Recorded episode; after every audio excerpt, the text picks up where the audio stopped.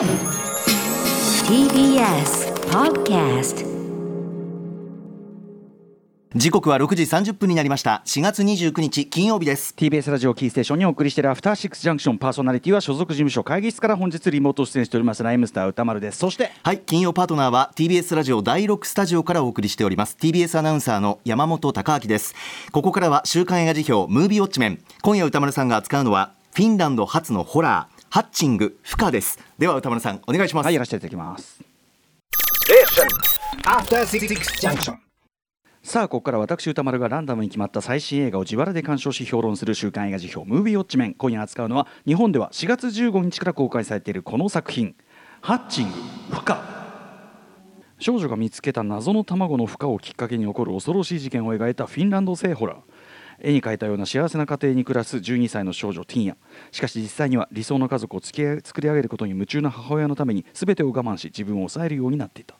ある夜ティンヤは森で奇妙な卵を見つけ家族に内緒で孵化させるのだが主人公ティンヤ役はオーディションで選ばれたシーリ・ソラリンソラリンナさん。1200人のねオーディションを勝ち抜いてということらしいですね、えー監督は今作が長編デビューとなる女性監督ハンナ・ベルイ・ホルムさんです。このあの音楽も劇中で出てくるあれはフィンランドの子守歌なんですかね。なんかそれをモチーフにしてたりしてそれも面白かったですねなんかね。なんかすごい子守歌が不吉なんですよねそのなんか。あの日本もそういうとこあるかもしれないけど。でそれ内容がまさにその孵化させる、えーそのねそいつのあれともちょっとこうリンクしてるような感じで不気味なものをちょっとね醸し出してましたね。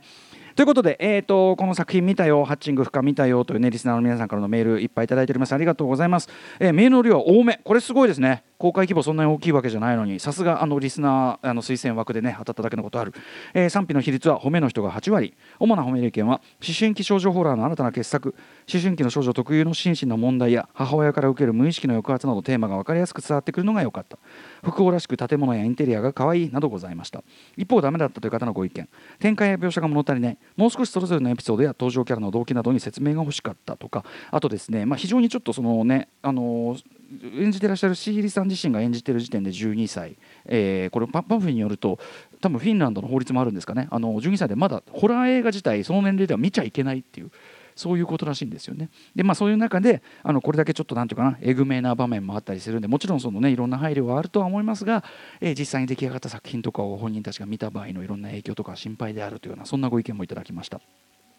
えーじゃあ代表的にご紹介しますね、えーラジオネーム林和樹さん抑圧的な世界で抑え込まれていた感情が大爆発して、えー爆発して大惨事といった内容ですが本作でユニークなのは主人公ティンヤの抑圧された感情つまり怒りや攻撃性悲しみを体現する存在アッリがこれ水鳥という意味だそうですね。アッリが、えー母の理想世界を崩すのではなく維持するために機能している点です。なるほどね。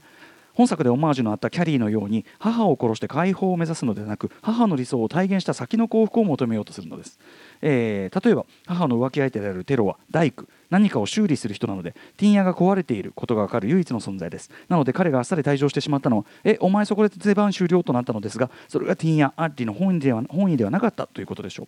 SNS の描かれ方も興味深かったです。母親は日々 SNS で動画をアップしているようですが外側からの評価は描かれずご近所からの評判や世間体という部分も描かれません。それは彼らにとってどうでもいいからです、えーこの母親においてはキラキラ生活をずっと続けていないと幸福、えー足りえないという恐怖感焦燥感を持っていると思います。さらに面白いのが理想世界を壊し始めるのが他からなる母だという点です。この世界で圧倒的な権力を握っている母ですが途中から理想家族の旗振り役を放棄して自らの幸せにより主眼を置くことになります。母の理想の達成イコール幸福の図式が内面化されてされているティンヤにとって母の浮気現場を目撃した直後にアッリが、えー帰るのは必然でしょう。アッリはほころびの見えた理想世界を正すために生まれたとも見えます。面白いね、えーラストでアッリがティンヤにとって変わる描写にしても、えーこれまで理想世界の支配者だった母親がもはやリーダー足りなくなっているために、えーその立場にとって変わってアッリがより積極的に理想を推進していくのだというふうに考えられます。その他にも第二次成長期の何とも言えない気持ち悪さも自然に盛り込まれていたりと要所にいろんな意味が,、えー意味がてんこ盛りで90分でまとまっているのが素晴らしいです。というのがありました。えあとですね、えーとこの方、え安田兄さん、えー最初に結論ですが大絶賛です。僕はフィンランド、えーフィンランド語が少々話せます。本作ぐらいの会話でしたら少なくとも半分今日は字幕なしで理解できました。すごいですね、えー現代の、えーパハン・ハウトゥーヤですが、えーパハンとハウトゥーヤの部分に分けられて前半が悪いとか邪悪という意味で後半は保育器もしくは墓という意味です。面白いね保育器もしくは墓。死と生を象徴する単語が一つになっていて本作においてもその結末、えー、がタイトルの時点ですでに暗示されていますと、えー、あの自己中な母親その母親に無関心無干渉になることで生き延びる父親母に甘える弟などの中で次第に病んでいくチンヤをシーリー・ソラリーナさんは演演技初挑戦で見事に演じきったと思いますというね、えー、ティーヤが溜め込んでいた悪意を糧に成長するアーディという構造は実際に、まあ、まあ、これちょっと、えー置いておりますけど、えーまあ、とある形で表現され、えー、さらにそれは、えー、ひな鳥というかねの修正にも合っているという完璧な風土描写にもなっていますねということですね、えー、一方ですねちょっとダメだったという方えっ、ー、とですね、えー、もぐりの自営業さん。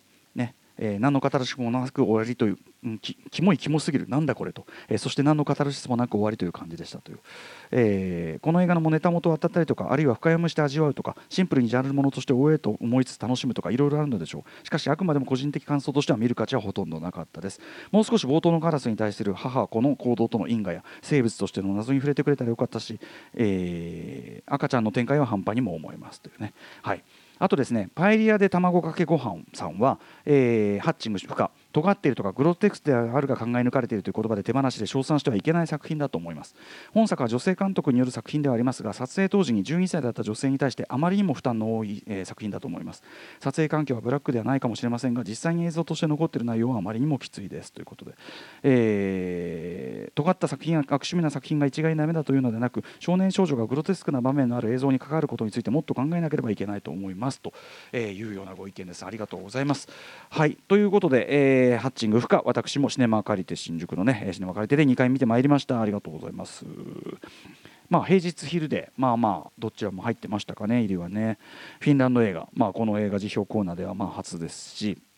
監督のハンナ・ベルイホルムさんという方もですね、まあ、もう本作は長編デビューということであまり情報が豊富ではないんですが、えっと、これまでずっと短編映画やテレビシリーズを撮ってこられて特に2018年に捉えた15分の作品で「パペットマスター」というのがあちこちの、まあ、世界中の映画祭で評価されてとで、まあ、これがきっかけとなったんでしょうね長編デビューのね、えー、これ僕現時点ではですね申し訳ない予告しか見られてないんですけどそれだけでもですね今回のハッチングに直接、えー、直結する要素はっきり見出せる作品で。えーまあ、あらすじを言いますとある孤独な女性が人形使い、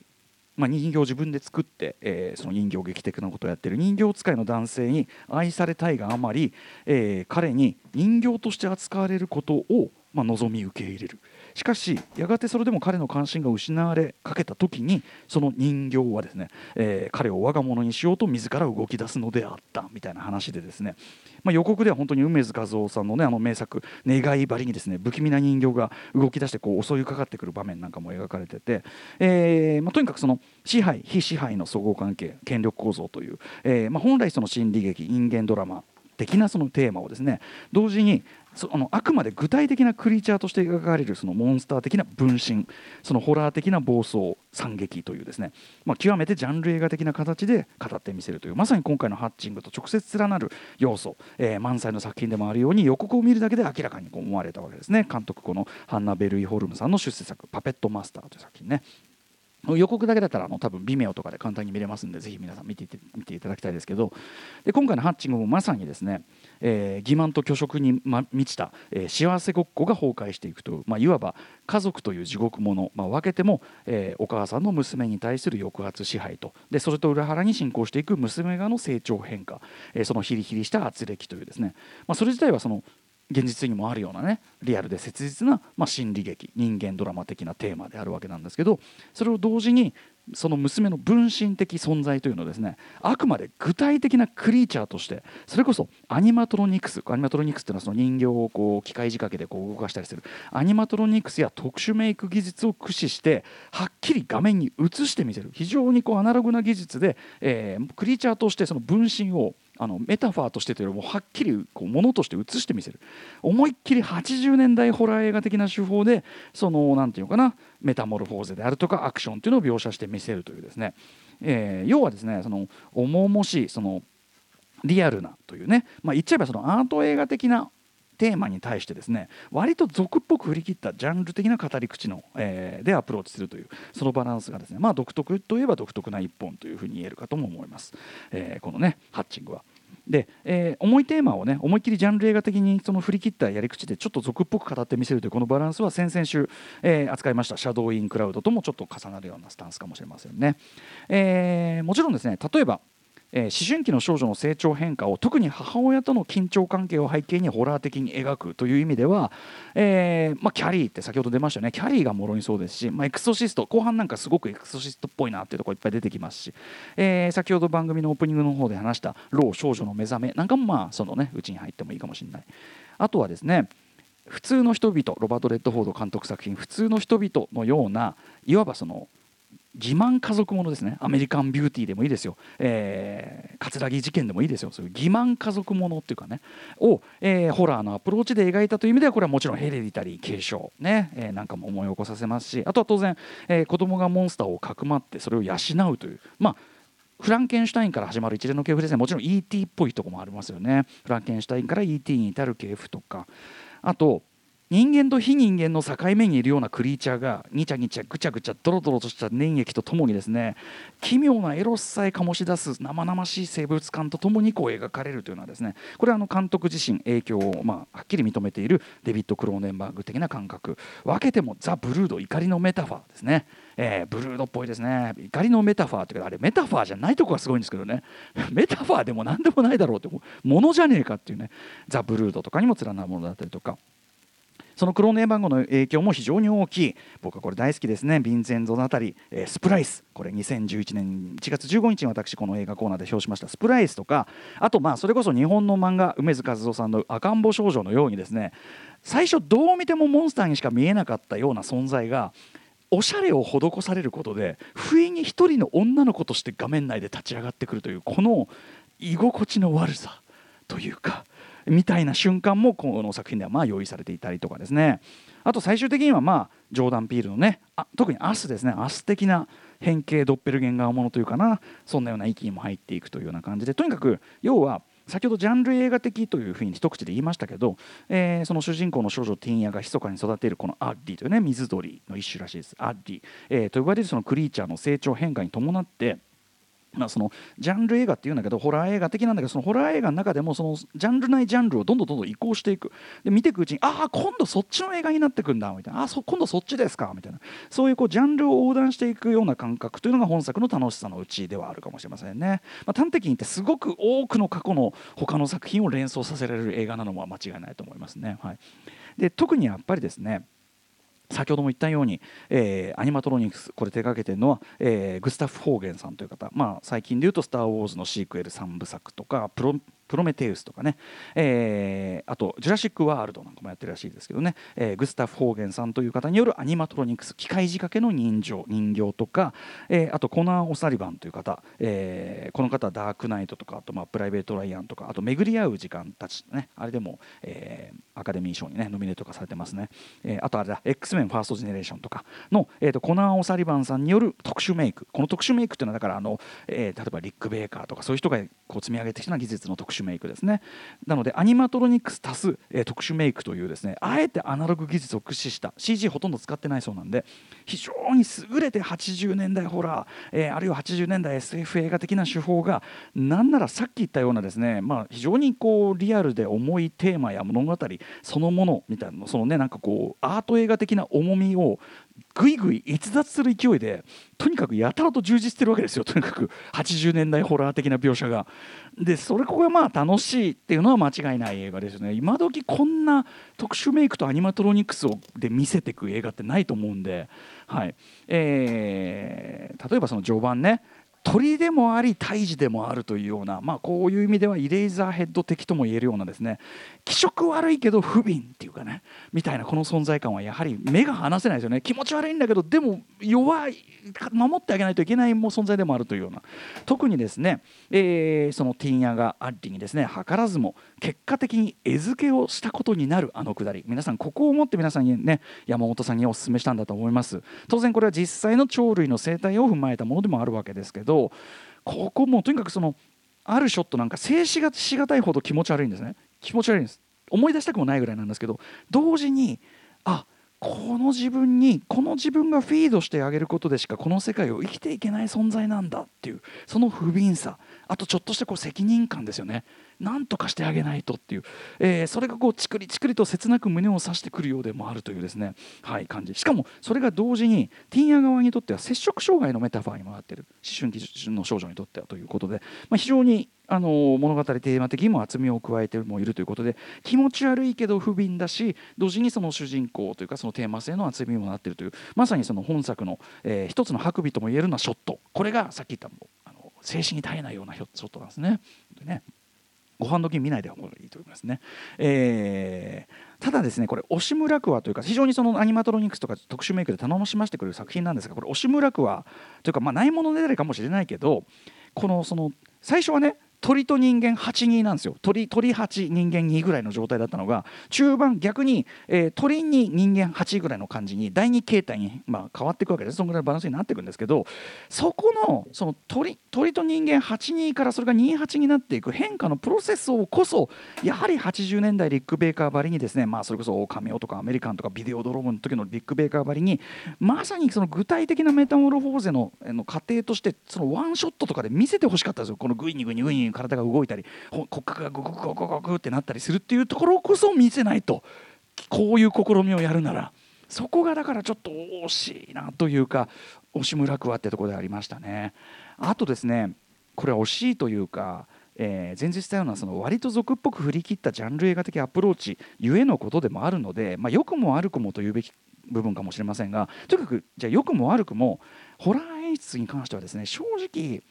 ベータ以上のものはないっていうかそんなにキレッキレとかはないです。そこまでフレッシュな表現は見られない。割とよくある表現にとどまっちゃってる。どころか例えばですね割と無造作に放り込まれるモンスターの主観ショット。モンスターがわーっとこう動いの主観が動いてってまあ獲物みたいなとこわーっと近づいていくみたいな。まあどっちかというと垢抜けない。語り口みたいなものもぶっちゃけ目立つんですね。そのホラーの描写に関して言えば。その意味ではですねまあそれこそアリアスターとかジョーダン・ピールみたいな近年のキレッキレな新世代ホラーまあ「イット・フォローズ」とかも入れてもいいかもしれませんけどああいうキレッキレな新世代ホラーの傑作群と比べるとまあ、ちょっと映画としては一段落ちるかなというふうには言わざるを得ないところかなと思います。あるいは北欧ホラーとして、えーあのね、あの僕のエリとかあとボーダーとか上げる、ね、あのパターンもあるかもしれませんけどその2作と比べてもちょっと演出力的にはちょっと少なくともホラー描写に関しては結構落ちるかなという感じは否めないかなと思います。で、えー、監督のそのねハンナ・ベルイホルムさんという方とはいえですね腕のさえが垣間見れる分あ、そのホラー描写に関してはちょっと凡庸なところにとどまってるあえてかもしれませんけどね。あの、まあ、割とありがちなところにとどまってるところもあるんだけど腕の差異が見られるのはですねむしろ、まあ、やはりというべきかですね、えー、先ほどから言っている欺瞞家族ものとしての不穏さを醸すような部分の方ですね。ここでやっぱりさえが見られる。えー、まずここはさすが北欧というべきかですね、まあ、これね書いてらっしゃる方もいました。例えば、えー、主人公のそのティーン屋の部屋、えー、花柄の壁紙。すごく可愛いですよね。で廊下に一歩出てもまた別の壁紙があったりして部屋ごとにその違う壁紙で、えー、何かしらの花柄とか植物があしられてたりして非常に北欧的なこう照射さがありますし、えー、これあの美術のですねパイビー・ケットネンさんという方ですかね。この美術がとにかくひたすら、まあ、おしゃれに整えられているわけですね。でそれが逆にこの家族のも要はきれい事で凝り固まってるっていう感じ。それゆえの危うさ本作かもしれないですまあそれは冒頭いきなりその部屋の中に黒い鳥が飛んできて家の中やたらと壊れやすいもんばっかりなわけですね。あんなに壊れやすいもんばっかの部屋もねえだろうっていうぐらいバリンバリンバリバリ壊れちゃうんですけど非常に勝者に綺麗に綺麗に作られてるけどひとたびこう異物が入ってくるともう簡単に壊れちゃうような危うさを醸し出してる。例えばですねこれはあのパンフレットの監督インタビューにもある発言。ああなるほど。面白いなと思いましたけど。監督曰く、えー、どの場所も自然な空気を一切出さないようにしたと。例えば道にはいつも誰一人歩いていない。確かに主人公女の子が歩いてあるいは友達と歩いている時も背景に誰もいないです。よく見ると不自然ですよね。あるいはティンヤが病院に見舞いに、え、行くシーンも誰一人いない。そうなんですよ。廊下とか誰もいない。なんなら真っ白で非常になんかフィクショナルな空間に見える。えあるいはそのその感じで、えー、生活感のないドールハウスの世界を作ろうとしたということを言ってる。でドールハウスといえばもちろん、えー、あの家族のお父さんがですねドールハウスを作ってます、えー、この点でもやはりヘレディタリー継承と通じるところがありますね。なんかね全てがこう箱庭で作られたようなものに見えるというような空間に見えると。これ非常に怖い感じです。独特のあれになってますし。そして何より本作で一番怖いのはこのティーンヤの分身たる、まあ、アッディというそのクリーチャーモンスターではなくですねやはりその全体この物語全体の歪みを生じさせている、まあ、主な元であるお母さんがやっぱり怖いわけですよね。このお母さん足に残った傷など、まあ、バックボーンがどうやらあるらしいんですがそれを匂わせている程度なのもやっぱり不気味なあたりじゃないでしょうか。かつてはなんかね自身も体操とかやってたようですがそれであんな傷できるか？だからなんか虐待なのか何なのか分かんない感じが怖いですよね。でこれ演じたやっぱソフィア・ヘイッキラさんという女優さんが本当に素晴らしくてですね俳優さんがね素晴らしくて特に彼女が劇中で唯一本当の心情を吐き出すところこれが間違いなく本作で一番怖いゾッとする瞬間だと思います、えーまあ、ここがやっぱピークが来るというところでしょうね。またそのお母さんの愛人の男性。これボン百の作品だったら十中八九これ軽薄な本質的には冷たいだけの人間として悪役的に描かれているはずですねこれね多分ね。十中八九そうやって描かれがちなところ本作ではむしろ劇中唯一ティン屋にその誠意を持って向き合おうとする大人。先ほどのメールにあったの修理する人だから壊れてるものに気づくってこれすごい鋭い見立てでしたね。はい。なんなら劇中で一番まともな人として描かれているあたりも間違いなくこの本作独特のバランスというかちょっと大人なバランスと言えるんじゃないでしょうかね。これ演じているレイノ・ノルフティンさんか。も非常に良かったですし、まあ、それだけに唯一の理解者タリエータ彼にさえというあたりが非常にこう絶望が深まる作りにもなっていることだと思います。もちろんその主人公を演じた、えー、シー・ソラリンナさん、まあ、分身のアリも含めてソラリンナさんさまざまな演じ分け堂々たるもので、えー、特にですね、まあ、もちろんその役、ね、と劇中エキシストエクソシストにおけるそのリーガン化してからっていうのももちろんすごく、ね、あの大熱演で、まあ、先ほどちょっとね現場ではともかくこれを見たらちょっとショックを受けちゃうないかないかっていう心配される声もあるのもなるほどと思いましたけどそれぐらいの熱演なんですけど僕が特にこのシーリさん演技すごいなと思ったのはお母さんがすごく身勝手な恋バナを始めるところでお母さんに常に調子を合わせてるんですねこの子は。なのでそれでもなんとか調子を合わせようとして最初は笑うんだけどやっぱり悲しいよというこの微細な感情の揺れをですね非常にニュアンス豊かに演じていたところこれは本当に舌を巻きました。はい。えー、本作ねラスト周辺。非常にあの実はねあの解釈の幅が意外と取れる作りになってるセリフのバランスとかも含めて、まあ、その辺りも巧みなという言い方はできるかと思います。僕ただですねあえて言えばですねよく言えばラストカットはえっと、その残った彼女と家族他の残りの家族を同一ショットに収めて終わるべきだったと僕は思えてならないのですが個人的には。そういう意味でちょっとだからこう要所要所で若干物足りなさが残る作りなのはまあ否めないんですが、えー、まあでもまあ十分以上に面白かったです。特にやはりですね先ほどから言っている通りアニマトロニクス特殊メイクの楽しさここまでこうなんていうかな味わえる新作は久しぶりでございますし、えー、まあ地獄のホームドラマとしてもキレッキレの、えー、部分が特にやっぱお母さんの描写は切れ味があるところで非常に楽しい作品でございました、えー、ということでまあフィンランド作品あのホラーねなかなか見れる機会もないと思いますし、えー、ぜひぜひ劇場でウォッチしてください。では来週の課題映画を決めるムービーガチャタイム。はい7作品です。いきます。最初の候補はこちら。カモンカモン。続いては。パリ13区。3つ目。名探偵コナン。ハロウィンの花嫁。4つ目。モービウス。5つ目。アネット。6つ目。チタン。そして最後の候補はリスナーカプセルです。豆壁カレーさん。えっ、ー、とメイドインバングラデシュ、えー、岩波ホールで公開中。こちらをお勧めいただいております。ということで Let's ガチャ time。メイドインバングラデシュは複数の方からもいただきました。レッツゴーレッツゴーレッツゴー。まず1つ目、えー2番パリ13区。あでもごめん。パリ13区。あのウクライナ支援のあれで1万円自動的回します。プーチンが憎い。プーチンが憎いプーチンが憎いああああ落ちちゃった。落ちちゃった。落ちちゃった。何何何えっ、ー、と6番。おチタン。チタン来た。来た。よしやったろじゃないか。ということでジュリア・デュクルの作品チタン行ってみたいと思います。ごめんなさいボール下に落ちちゃった。もう毎月大変。自分で言い出したことなんだけど結構 出費がマジで。そうですよね。はいお察しします、えー、評論してほしい映画も募集しております。実際枠に採用された方には2000円をプレゼントいたしております。あこの映画の感想も含めてですね。歌丸アットマーク TBS.CO.JP までよろしくお願いします。すいません。1万円。After Six Junction.